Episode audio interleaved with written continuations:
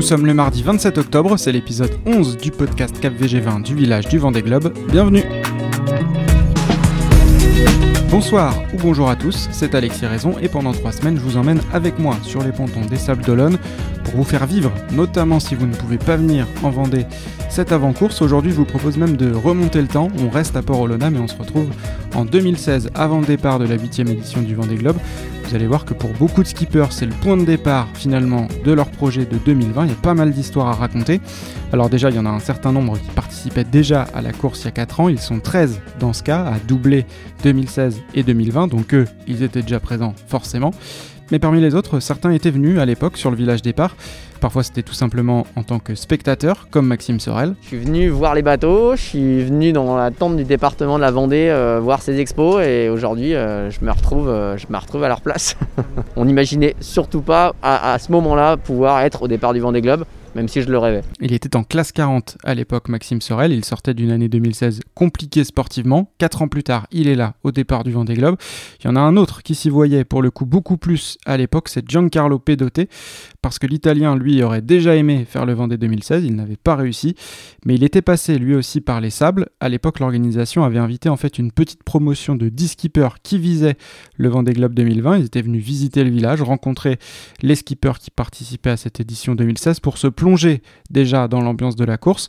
Alors sur ces 10, il n'y en a qu'un qui a réussi à transformer l'essai, c'est Giancarlo, et à l'époque, il avait pris rendez-vous. C'était sûr, moi j'avais même fait un post sur mes réseaux sociaux où j'avais promis, bien sûr c'était un mensonge parce qu'on ne pouvait pas les promettre, mais j'avais dit que je serais là en 2020. Giancarlo nous a même confié qu'à l'époque, il retapait sa salle de bain et il avait accroché derrière son miroir un poster du Vendée Globe 2016 pour laisser une trace, même 50 ans après, pour prouver qu'il était bien déterminé à y participer. Damien Seguin, lui aussi, avait fait un passage par le village en octobre 2016 en tant que récent champion paralympique à Rio. Il était venu faire une séance de dédicace et il avait lui aussi ce rêve de Vendée Globe 2020. On en a déjà parlé dans un long podcast qu'on a fait ensemble au mois de septembre. Vous vous souvenez peut-être aussi que dans ces podcasts, une histoire d'eux que je vous invite d'ailleurs à écouter ou à réécouter, Benjamin Dutreux m'avait expliqué ce qu'il faisait sur le village départ du Vendée Globe 2016. Il nous répète ça une nouvelle fois. Il y a 4 ans, moi j'étais commentateur pour le département et pour Vendée Tourisme d'ailleurs aussi, sur des prestations, soit sur des conférences. Vous voyez, les élus invitaient tous les soirs 300 personnes. Et donc moi j'étais commentateur pour leur événement et des visites de pontons avec Vendée Tourisme. Et ça, c'est un rôle qu'occupait Morgan Lagravière en 2012. Morgan qui était présent sur le Vendée 2016. Même chose donc pour Benjamin, présent en 2020. Alors cette année, c'est Marion Boutemi qui a pris le relais. On surveillera forcément si elle sera là en 2024. On avait donc déjà parlé de 2016 avec Damien Seguin, avec Benjamin Dutreux et aussi avec Manuel Cousin. Lui, souvenez-vous, il avait fait venir le patron du groupe Setin, qui était déjà son partenaire en classe 40. Il lui avait fait visiter le village. Ils avaient à l'époque visité le bateau d'Arnaud Boissière, qui est devenu celui de Manu depuis. Ils avaient assisté au départ. Et c'est là donc que Éric Setin, que j'ai retrouvé sur le village ce week-end, a décidé de se lancer dans cette aventure Vendée Globe. Ça faisait déjà 4 ans qu'on connaissait Manu, et puis il avait envie de passer sur un gros bateau, comme il m'a dit. Il m'a montré le village, puis après il m'avait fait un petit fichier Excel avec les engagements financiers. Donc j'ai regardé quelques jours le fichier, et puis on a signé banco, parce que je me voyais pas arrêter tout, quoi. Ça aurait été un drame humain. Et puis parmi ceux qui participaient à l'édition 2016, il y en a certains qui ont tout de suite su qu'ils allaient repartir. Alors pour Romain Atanasio, vous vous en souvenez, il a quand même fallu s'accorder avec sa compagne Samantha Davies. Moi, je repartais avec mes partenaires pour 4 ans. Et puis elle a eu la proposition de prendre la suite de Tanguy Delamotte sur Initiative Cœur. Et elle avait aussi une proposition pour un ultime, d'ancienne génération, mais un bel ultime. Et elle me dit, qu'est-ce que t'en penses ?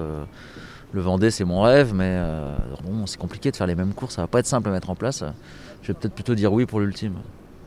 Je lui dis, écoute, qu'est-ce que tu préfères ? Tu préfères faire l'ultime ou faire le Vendée Globe avec Initiative Cœur ?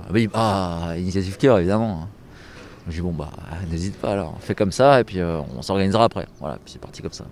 Donc Romain, lui, était à peine rentré qu'il savait qu'il voulait repartir. Comme Fabrice Amédéo, par exemple, il a expliqué que c'était une fois sorti des mers du Sud qu'il avait pris sa décision de revenir en 2020.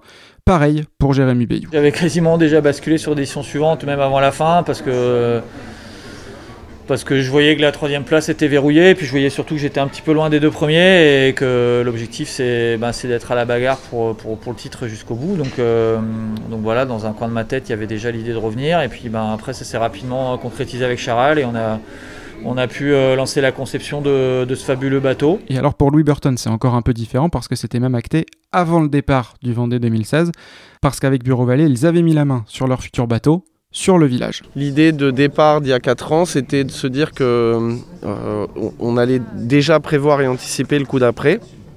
Donc on s'était mis d'accord un petit peu avant, en 2015, essayer de trouver une solution pour pouvoir se réengager tout de suite, avant même le départ du Vendée. Ça m'avait mis dans un climat de sérénité énorme par rapport à la course de l'époque. Et puis on avait réservé ce bateau auprès de Banque Populaire qui était bien préparé avec une grosse équipe. Et puis derrière, Armel a gagné avec. Donc forcément, ça nous a confortés dans ce choix-là, et ça nous a permis d'accéder à ce bateau-là dans des très bonnes conditions à l'époque. Et en fait, cette logique d'anticipation, on la retrouve de nouveau dans ce projet. Alors certes, ils n'ont pas encore acheté de nouveaux bateaux cette fois, mais Bureau Vallée s'est réengagé avec Louis, et carrément jusqu'en 2025. En fait, ils ont décidé de décaler d'un an leur cycle d'engagement. Le contrat ne se termine plus après le Vendée Globe, il va un an au-delà, après la Transat Jacques Vabre. Donc le contrat actuel court jusqu'à fin 2021, et le suivant ira jusqu'à fin 2025. De son côté, Groupe Setin, dont je vous parlais il y a un instant, devrait normalement prolonger son engagement, lui, jusqu'en 2024 avec Manuel Cousin. C'est le skipper qui l'explique lui-même. En début d'année, Eric Setin a annoncé à la société, au Groupe Setin, que l'on continuait jusqu'en 2024. Aujourd'hui, c'est compliqué, c'est sûr. Mais en tout cas, l'envie est là et on fera tout pour. Tout ça dépendra aussi évidemment de l'évolution de la crise sanitaire et économique. Il y a forcément des doutes qui planent au-dessus des contrats de sponsoring voile en ce moment. Mais en tout cas, sur les 33 skippers du plateau de cette année, ils sont très nombreux à vouloir revenir en 2024 et à vouloir upgrader leur projet, forcément, comme Alain Roura. J'aimerais beaucoup revenir avec un bateau avec des ambitions plus à la hausse. Donc forcément, me retrouver à la place d'un Thomas Ruyant ou d'un Alex Thompson. Dans la vie, il faut rêver. Mais je pense que c'est possible. Voilà, il faut que je trouve des fonds pour acheter ou construire un bateau, et puis grossir l'équipe, parce qu'aujourd'hui on est que 6, et il va falloir un peu doubler la taille de l'équipe. Mais j'y crois, et j'aimerais beaucoup pouvoir prétendre à une victoire dans 4 ans. Et preuve que le skipper de La Fabrique pense déjà à la suite, son bateau actuel est en vente depuis 3 semaines, c'est le cas aussi de celui de Boris Herrmann. Voilà, c'est tout pour aujourd'hui. Demain, mercredi, de retour sur le village pour le jour 12, avec au programme l'enregistrement de l'émission de télé du village à 15h, c'est toujours ouvert au public, et ce sera demain avec Benjamin Dutreux en plateau et Clément Giraud en visio. Et sinon, j'attends toujours évidemment vos commentaires et vos questions sur Twitter, @CapVG20. À demain.